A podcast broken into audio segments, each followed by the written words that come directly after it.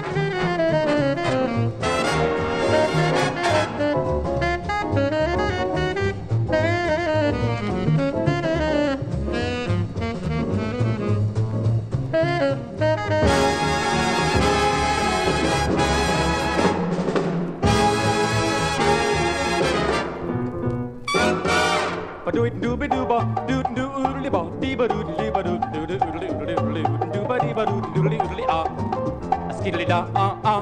Ba do it do be do ba do do oodly ba dee ba doo dee ba doo doo doo oodly oodly oodly do be dee ba doo doodly oodly ah skiddly da ah ah dee you do do dee diddly you do dee you do do dee diddly you do ba do it do be do ba do do oodly ba do ba you dee ba do do ba oodly oodly do ba dee ba do diddly oodly ah skiddly da ah ah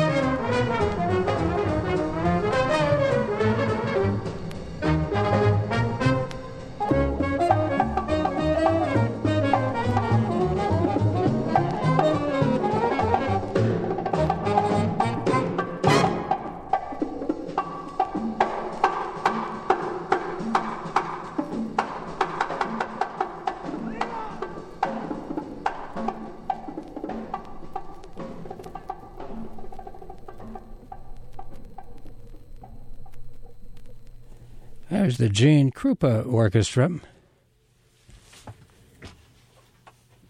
with something called Lemon Drop. You know, it's all these big bands. A lot of them just jumped right onto the bebop bandwagon in the 40s and got with it, and sometimes with uh, very pleasing results.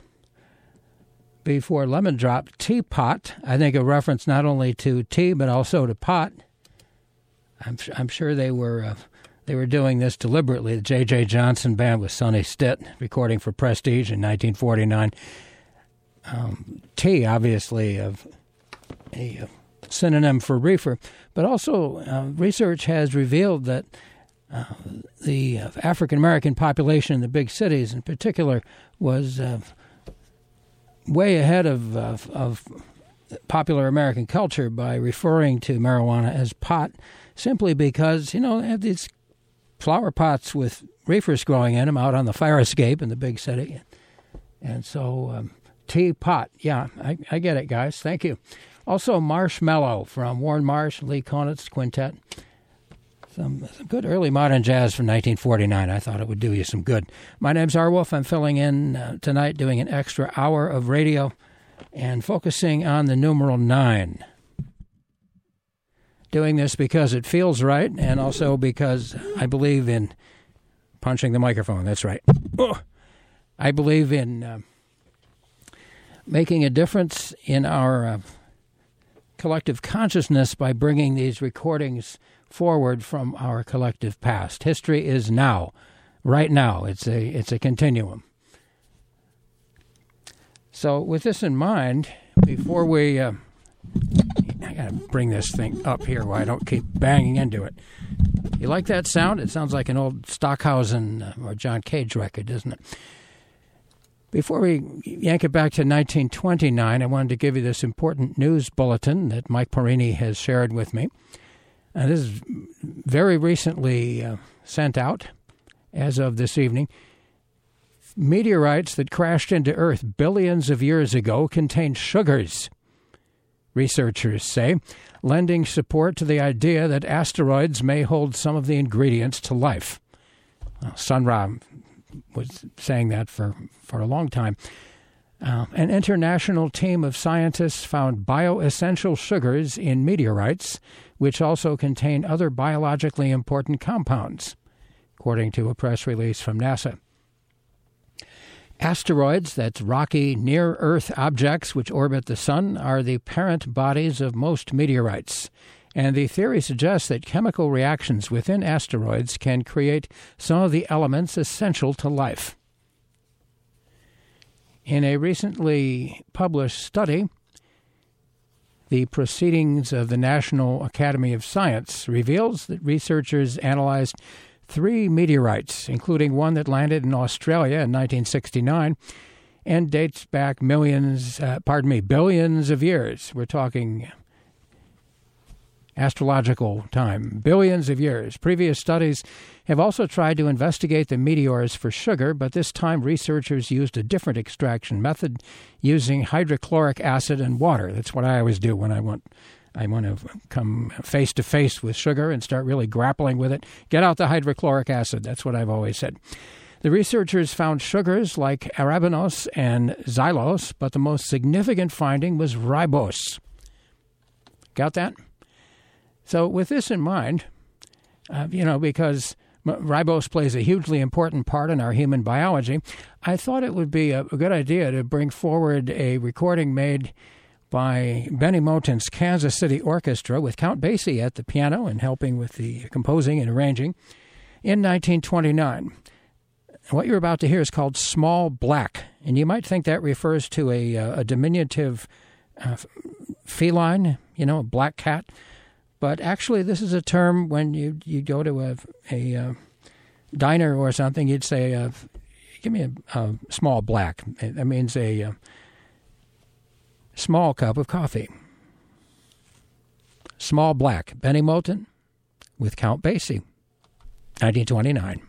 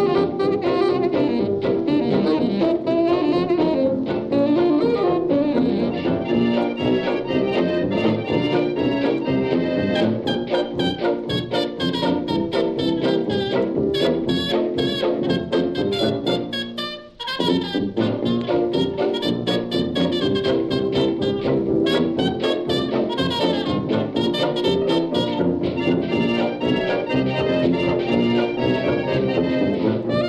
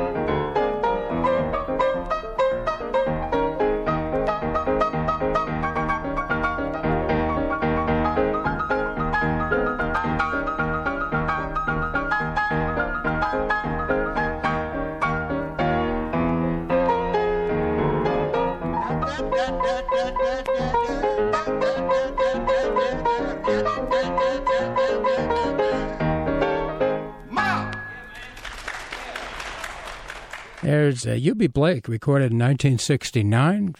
Columbia brought it out on a double LP that they never reissued on CD, as far as I can tell, called "The 86 Years of Eubie Blake."